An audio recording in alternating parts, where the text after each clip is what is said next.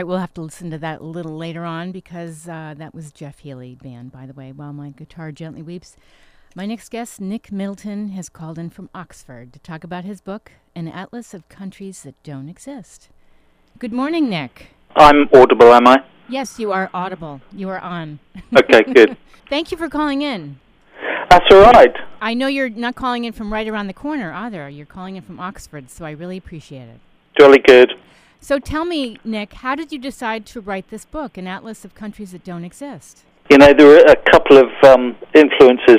For years, I've travelled overseas and um, been faced with the question what's the difference between England, Scotland, Wales, and the United Kingdom? And um, it's quite a complicated state of affairs here.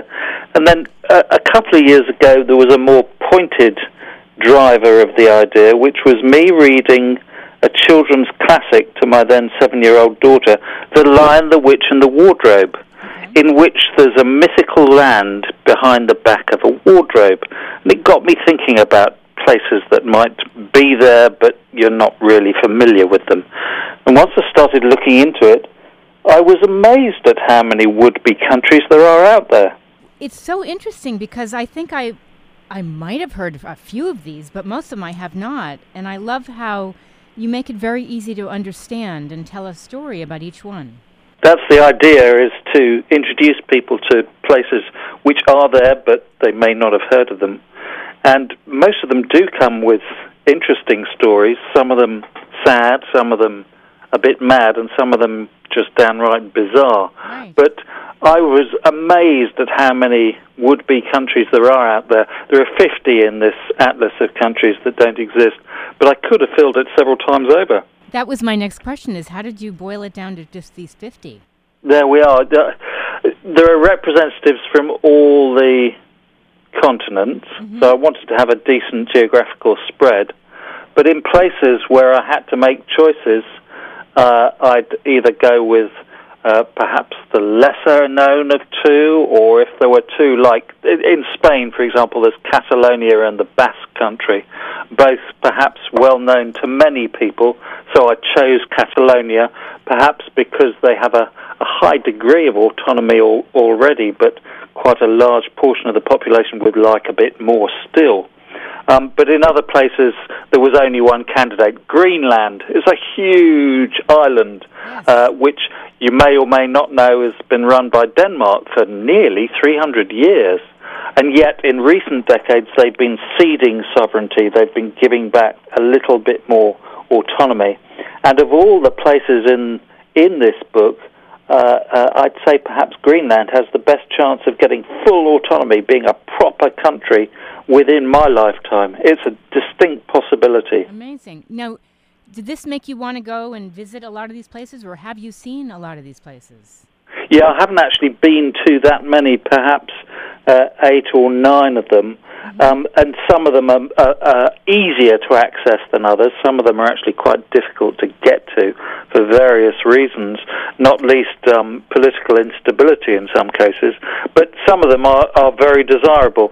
I mean, I'm lucky enough to have been to Greenland, and I can tell you that it's a fantastically beautiful place. That's what I've heard. Um, although, al- albeit very cold at times. but uh, others are, are, are rather more difficult. I've also been to West Papua, which is a land of swamps and high humidity and incredible heat, and uh, an awful lot of mosquitoes. So I wouldn't recommend that that one. No, thank you. so tell me, what were some places that stood out as big surprises as you were writing this book?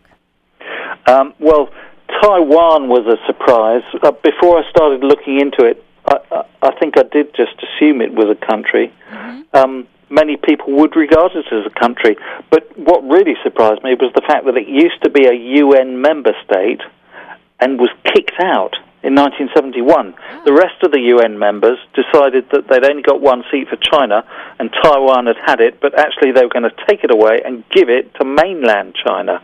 So since then, Taiwan has sort of existed in a, a, a sovereignty never never land, if you like, because most countries, including yours and mine, do not officially recognise Taiwan as a, as a fully fledged country, mm-hmm. and yet we still sort of engage with it on a subliminal level, and we, we don't have a proper embassy, but we've got a very big trade delegation and so on.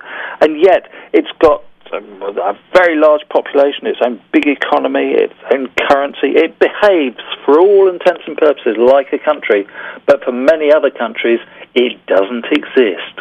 Unbelievable. Lots of surprises as I was looking through this book. I mean, Minerva, am I saying correctly? Minerva? Yeah, Minerva. Population zero. It, it, yeah, yeah, that's right. Yeah, Minerva and Redonda. Um, they're both islands and both have interesting, yeah. unusual histories. Um, uh, they're not places that most people would necessarily like to live in uh, because they're only just above sea level in the case of Minerva. Um, but it was the site of an attempt to um, create a country uh, some uh, uh, decades ago, and the King of Tonga, because it's within the uh, it's in the South Pacific, it's in Tongan national waters, uh, set up a, a small expedition to go and reclaim Minerva for his own uh, purposes, for his own country. Redonda, which is a, a, slightly larger island in the Caribbean, also has a population of zero actually living there. But it's a truly bizarre one because it has at least nine claims to be king of what? Redonda. Uh, it's a, a length, lengthy um, story, but um, in, involving a, a, not very good poet in Britain who, uh, in order to try and raise money, was selling his crown to all comers. And the result is that it has a resident population of zero and at least nine different kings so who all live overseas. Yeah, um, the king of no one. yeah, exactly so, exactly. I love, I want to mention, one of the things I love about this book is you can kind of jump around. Um, if you, you know, you read about one country and it's very short and lots of factual information, great stories and I love the maps. Great illustrations. Yeah, it, it's nicely designed too, isn't it? Um, each of these non-countries has has four pages, mm-hmm. um, and the first couple of pages give you some background data, population, capital, a picture of the flag. Every every one of these non-countries in the book has got a flag because it's an important symbolic rallying point. And the un- unusual design of this book comes in with on, on the right hand page of the first two, there's actually a cutout, a hole in the page to show you the outline of this non country with which most people will not be familiar. So you see this outline into, through this hole in the page, and you think, hmm, where's that then? And you turn over, and the idea is that it's revealed because this non-country, which is surrounded by countries whose names you probably do know, um, is revealed on, on, on the next uh, page, opposite of which, as, as you say, it's a short sort of vignette from the, the, the, history, the interesting history of this of this place, which is definitely physically there and visitable, but you probably won't have heard of most of them. Mm-hmm. Here's one I thought was very interesting. Uh, the hut. Let's see. Is it the hut? H U T T, located within Australia. Must have yeah, Hutt River Province, Western. Australia. It's it's an odd one. It's a it's a very large wheat farm which uh, declared independence in the 1970s and, and continues to this day to be Australia's oldest micronation. Why did it declare independence? Because the federal government in Australia decided to cut its wheat quota. They told them they couldn't produce as much wheat as, as they used to produce. And uh, the farmers, the Casley family, it's a family run, run business, um, quickly decided that they, they weren't able to make ends meet if they had their um, uh, wheat quota reduced so much.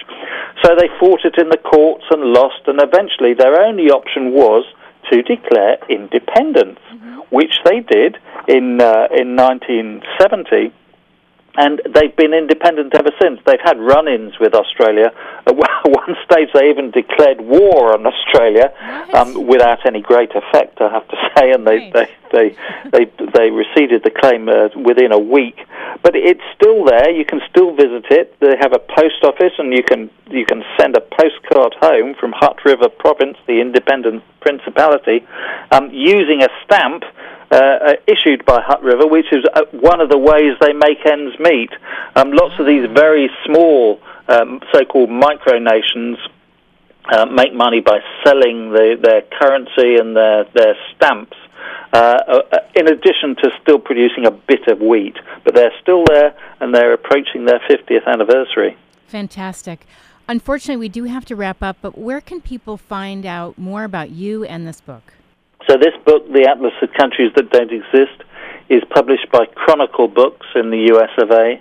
uh, available at all good bookstores or over the internet. And you can find out more about it uh, either on Chronicle Be- Books website or on my website. And my website is entitled nickmiddleton.net. N-E-T. Perfect. Nick, thank you so much for taking the time to call in. I know you're calling in from Oxford, and there's a time difference, and I just appreciate you taking the time. It's really been great having you on the show. Not at all. Nice to talk to you, Janine. You too. Take care. Bye bye. Bye bye. Again, that was Nick Middleton calling in to talk about his book, Atlas of Countries That Don't Exist. And if you missed any part of it, it is up on my show blog at thefunkoutshow.kuci.org. Well, that's a wrap for me, and Sheldon Abbott is standing by, and uh, he'll be taken over for Cure for the Blues, and I will be out taking calls. Again, the number for our fund drive that's been extended is 949 824 5824. That's also 949 UCI KUCI. And we again we have we still have tickets. We still have uh, lots of CDs, T-shirts, Flash drives, sport bottles, all sorts of thank yous. Yes. So the number one more time: nine four nine eight two four five eight two four. All right, Sheldon time for you to take over. Let's. Uh, I'll play a couple PSAs and maybe that Jeff Healey song. Cool. Sounds good. Thanks. Thanks for listening. You're listening to KUCI 88.9 FM in Irvine.